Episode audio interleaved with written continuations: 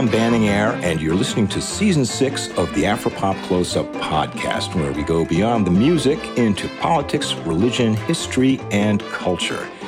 In this episode, we go to Egypt with musician, composer, and producer Miguel Merino. We first met Miguel while doing research for our Hip Deep in Egypt series back in 2011. Despite the ups and downs of Egyptian politics since then, Miguel has continued his work there, developing his unique folkloric ensemble Otak Band. Here's Miguel Merino and Otak Band with The Lyres of East Africa.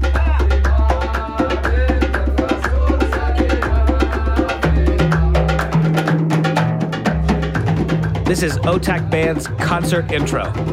Six drummers, all carrying the duf, the typical Egyptian or Sudanese frame drum, marching out together onto the stage. This song is called Abshiru. It's a madih, and the madih are a genre of praise songs and poems to the Prophet Muhammad. This particular one is attributed to the Marghani school of Sufism and it was recorded during an open rehearsal this past April 2021 in Cairo. And this song represents just a drop in the ocean of Egyptian, Nubian, and Sudanese traditions that these very special musicians have grown up steeped in. My name is Miguel Merino, and I'm a drummer, linguist, lyre player, composer, producer from Bloomington, Indiana. I founded Otak Band only months after moving to Egypt in 2009, and I've lived here on and off since then. Otak Band is a musical ensemble, and it's also the greater cause of preserving, documenting, studying, and building on folkloric traditions that my friends and I are dedicated to. And it's based around an East African lyre, a fascinating instrument into which I hope that this show will provide a glimpse. Since December 2020, I've been in Egypt getting together with these wonderful musicians, and I feel really fortunate and happy to be playing with them as they really represent this new generation that is going to take this wonderful and vast folkloric repertoire and build on it for the future.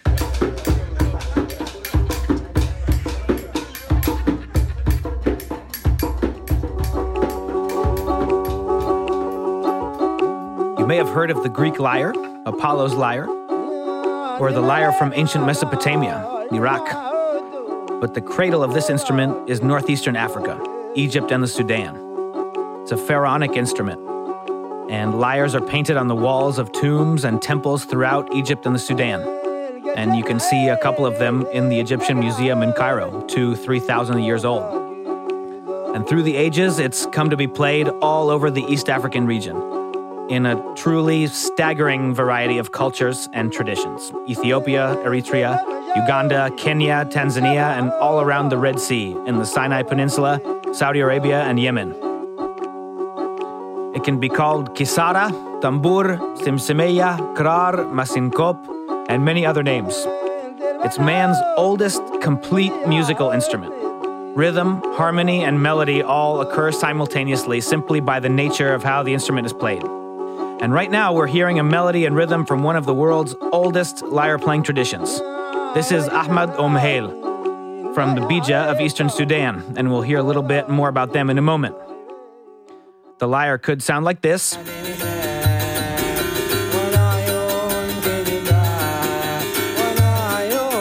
Or this.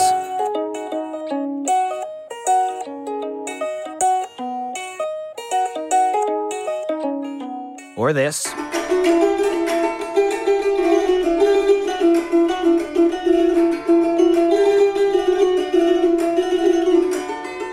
How about this?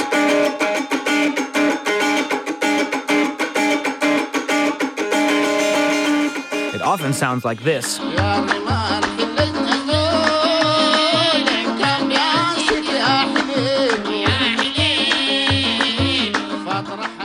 Can sound like this.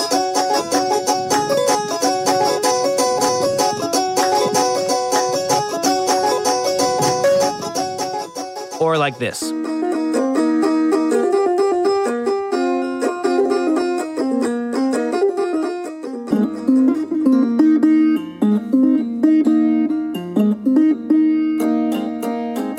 Three examples come from Bija music, and the Bija are an ethnic group of the ancient kingdom of Kush. And the lyre, called in the Bija language Masankop or Basinkop, is their instrument. Today, the Bija mostly live along the Red Sea coast from Marsa Alam in southeast Egypt down to Port Sudan and the northwestern part of Eritrea. We could have an entire show on just the Bija style of tambur playing. The song we're hearing now is performed by Ahmed Said Abu Amna, a spectacular Bija singer and a lyre player, and my original collaborator in Otak Band. I became fascinated by the instrument by listening to him and several other Sudanese musicians who introduced me to the tambur back in 2009 up on the roof of a decrepit 100 year old building in downtown Cairo, less than a month after I had moved to Egypt. These musicians called it tambour, and it's been front and center in all my music since then. Ahmed and I released an album back in 2012 called Bijawiya uh, that featured his voice and my approach to arranging solos in the folkloric style.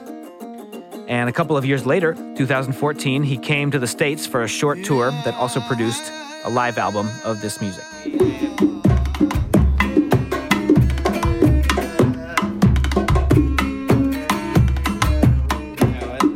Has a basic shape, the tambur can be built out of just about anything. It has no standard dimensions, and so each instrument, which can be made of skin, of wood, out of a bucket, a turtle shell, a skull, an old oil jerry can you found in the desert, each instrument is a unique piece. It's truly impossible to build two alike, and it's impossible to play it the same way twice for that matter. The original tambura has five strings, but it's been developed to have six, seven, eight, 15, 25, and sometimes even more strings.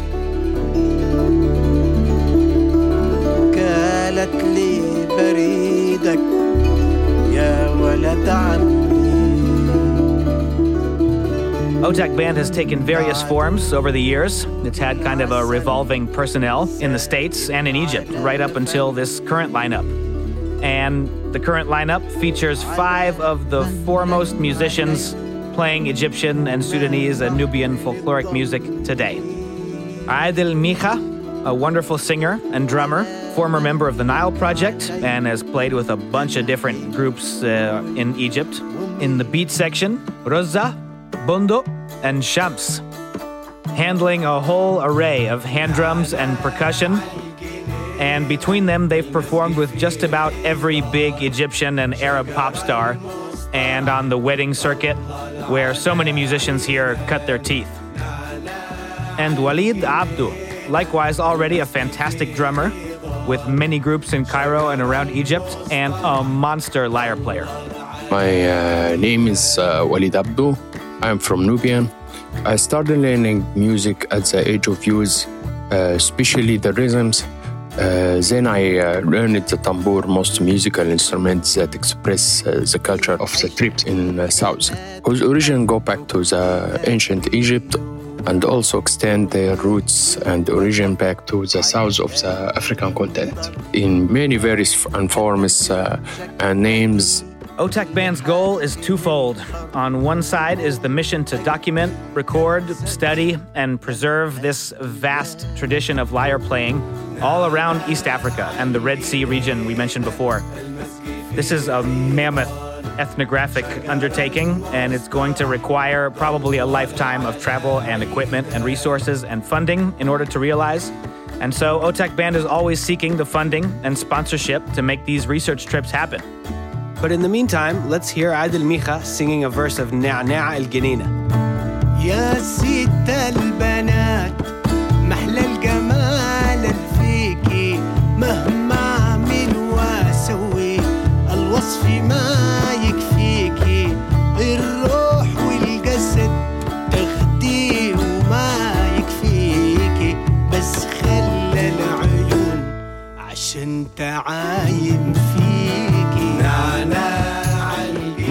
Ganina is an ancient song, something of an epic poem of the Jafra community of southern Egypt. It's one of my favorite songs, and I love the way Adil and all the guys sing on this record, our version of it, and I love playing it on the tambour. On the other side, there's us as a band playing new music. For Walid and the guys, the chance to really express themselves through the lens of their cultural and musical inheritance is profoundly meaningful and rewarding. بالنسبة لي حاجة عظيمة جدا بمعاني كتير يعني دي اللغة اللي بقدر أتواصل بيها مع الناس Bundo here says It's a truly wonderful thing. This is the language through which I can communicate with people, other countries, and on other continents. People with a different cultural inheritance than mine. I can reach them.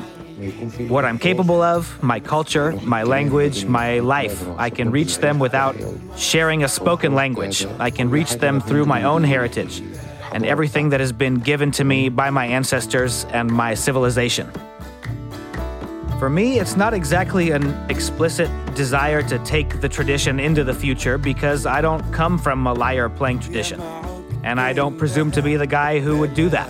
I'm simply a musician who has found in the lyre a vehicle for my own expression, to use the lyre as a complete musical instrument and to see what's possible. And therefore, I dedicate myself to studying and learning and documenting it as I had done in my entire musical life.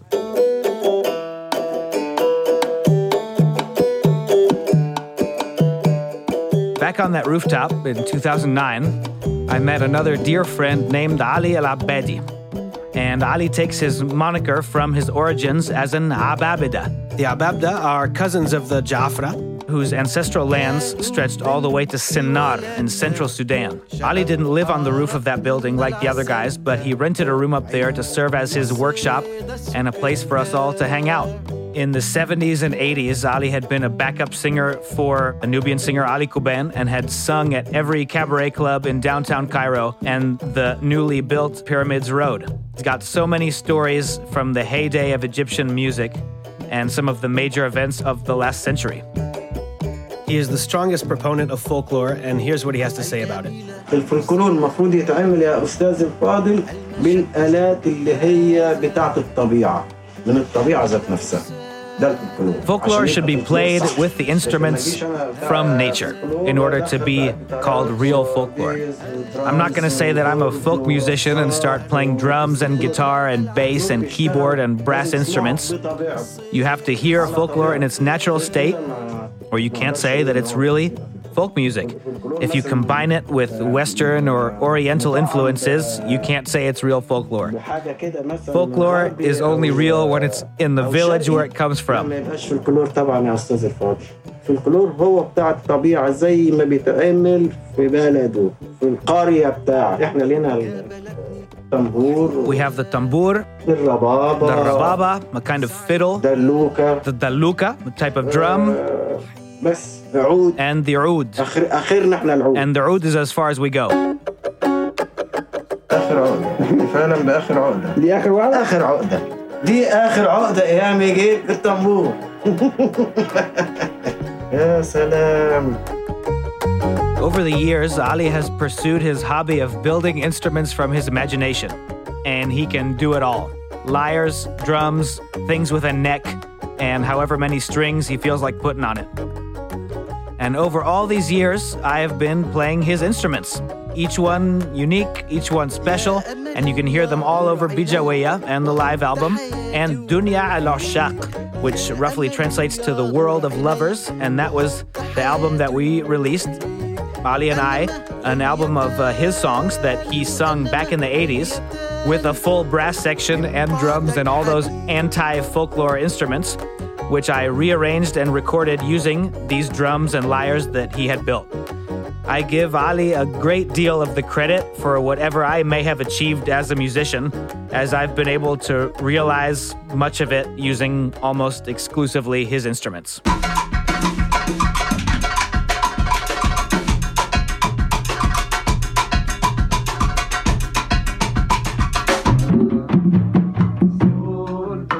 West African music has been famous for a long time. From Senegal, Mali, Youssou N'Dour, Tinariwen, the Diabates.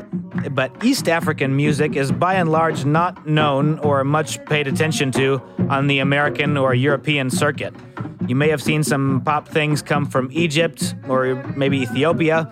Moroccan music has something of a presence, But the countries we mentioned before the Sudan, Ethiopia, Eritrea, Tanzania, Kenya, Uganda, the whole Horn of Africa, and these countries have unbelievably rich traditions and cultures, and they all play these lyre and harp instruments.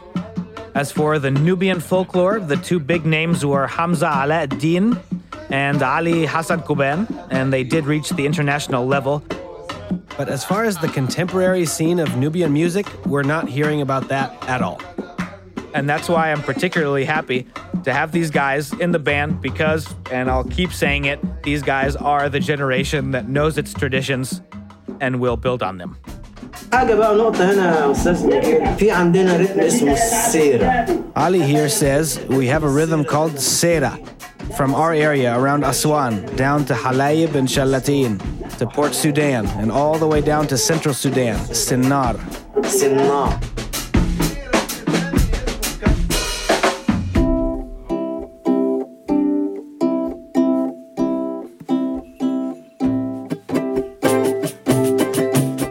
Walid and I both love collecting a variety of tamburas and developing our sound as a duo and playing off all the different rhythms and sounds that this fantastic rhythm section comes up with.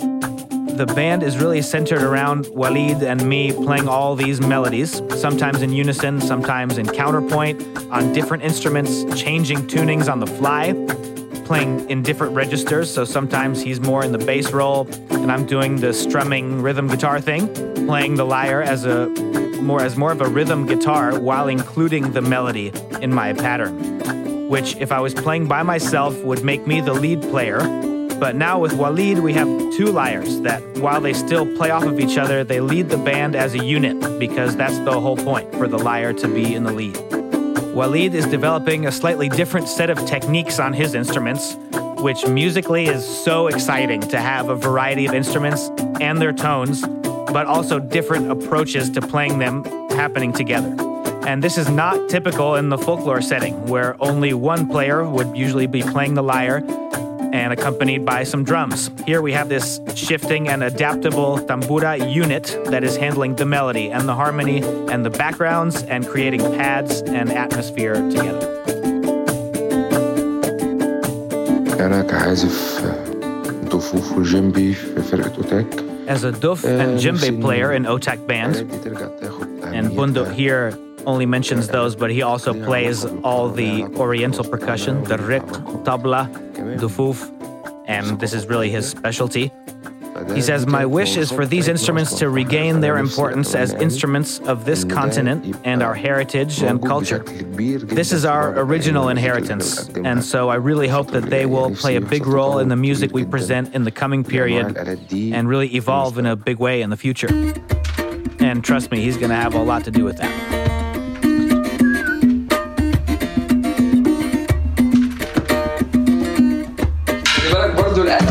بتاع ودنا Roza is saying here that the instrument, the tambour, is still new to us. It's new to our ear. And we still need some time to let our ear get used to it because we don't hear it a lot. And that to me is very telling that a Nubian musician is saying this about the folkloric instrument of his community. The Nubians call it kisar, kisara, kisir, and this is an instrument that's been around always. And for him to say that we're still getting used to it reinforces the fact that it's been completely taken out of popular music. None of the big pop stars, including the biggest Nubian pop star, Muhammad Munir, in whose band Rosa has played for years, even he doesn't use it in his own music. It was really in the 80s with the advent of synths and commercial pop music that the tambur started to disappear from commercial music. It appears, as we've said, in all these different folkloric settings around this whole region, and yet it's completely absent from commercial music. Heritage is the origin of what I belong to because I am native of Nubian and uh, uh, this musical instrument, all of us belong to each other. The role of the orchestra is uh, great, extracting and codifying this heritage in his own uh, way. Otak Band is uh, one of the important project on the various uh, artistic space in Egypt globally uh, and local as well. فرقة أوتاك هي بترجع تاني التراث ده Bundo here says Otak Band is bringing this heritage back from the tambour and the dufuf, these instruments that are on the walls of the temples in Egypt. And so we are beginning to revive them, letting these instruments be seen anew. And this is a great thing we're doing, going back to create a new context for this heritage to some extent, but one that is suited to our current time and place and situation.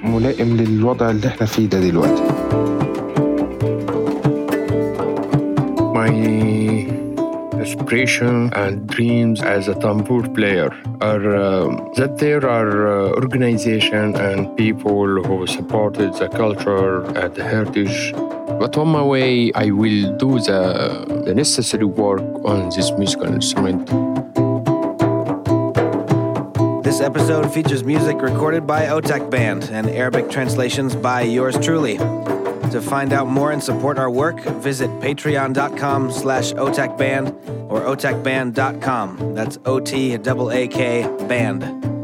This Afropop close-up was made possible by a grant from the National Endowment for the Arts, and to keep this series going, it needs your support.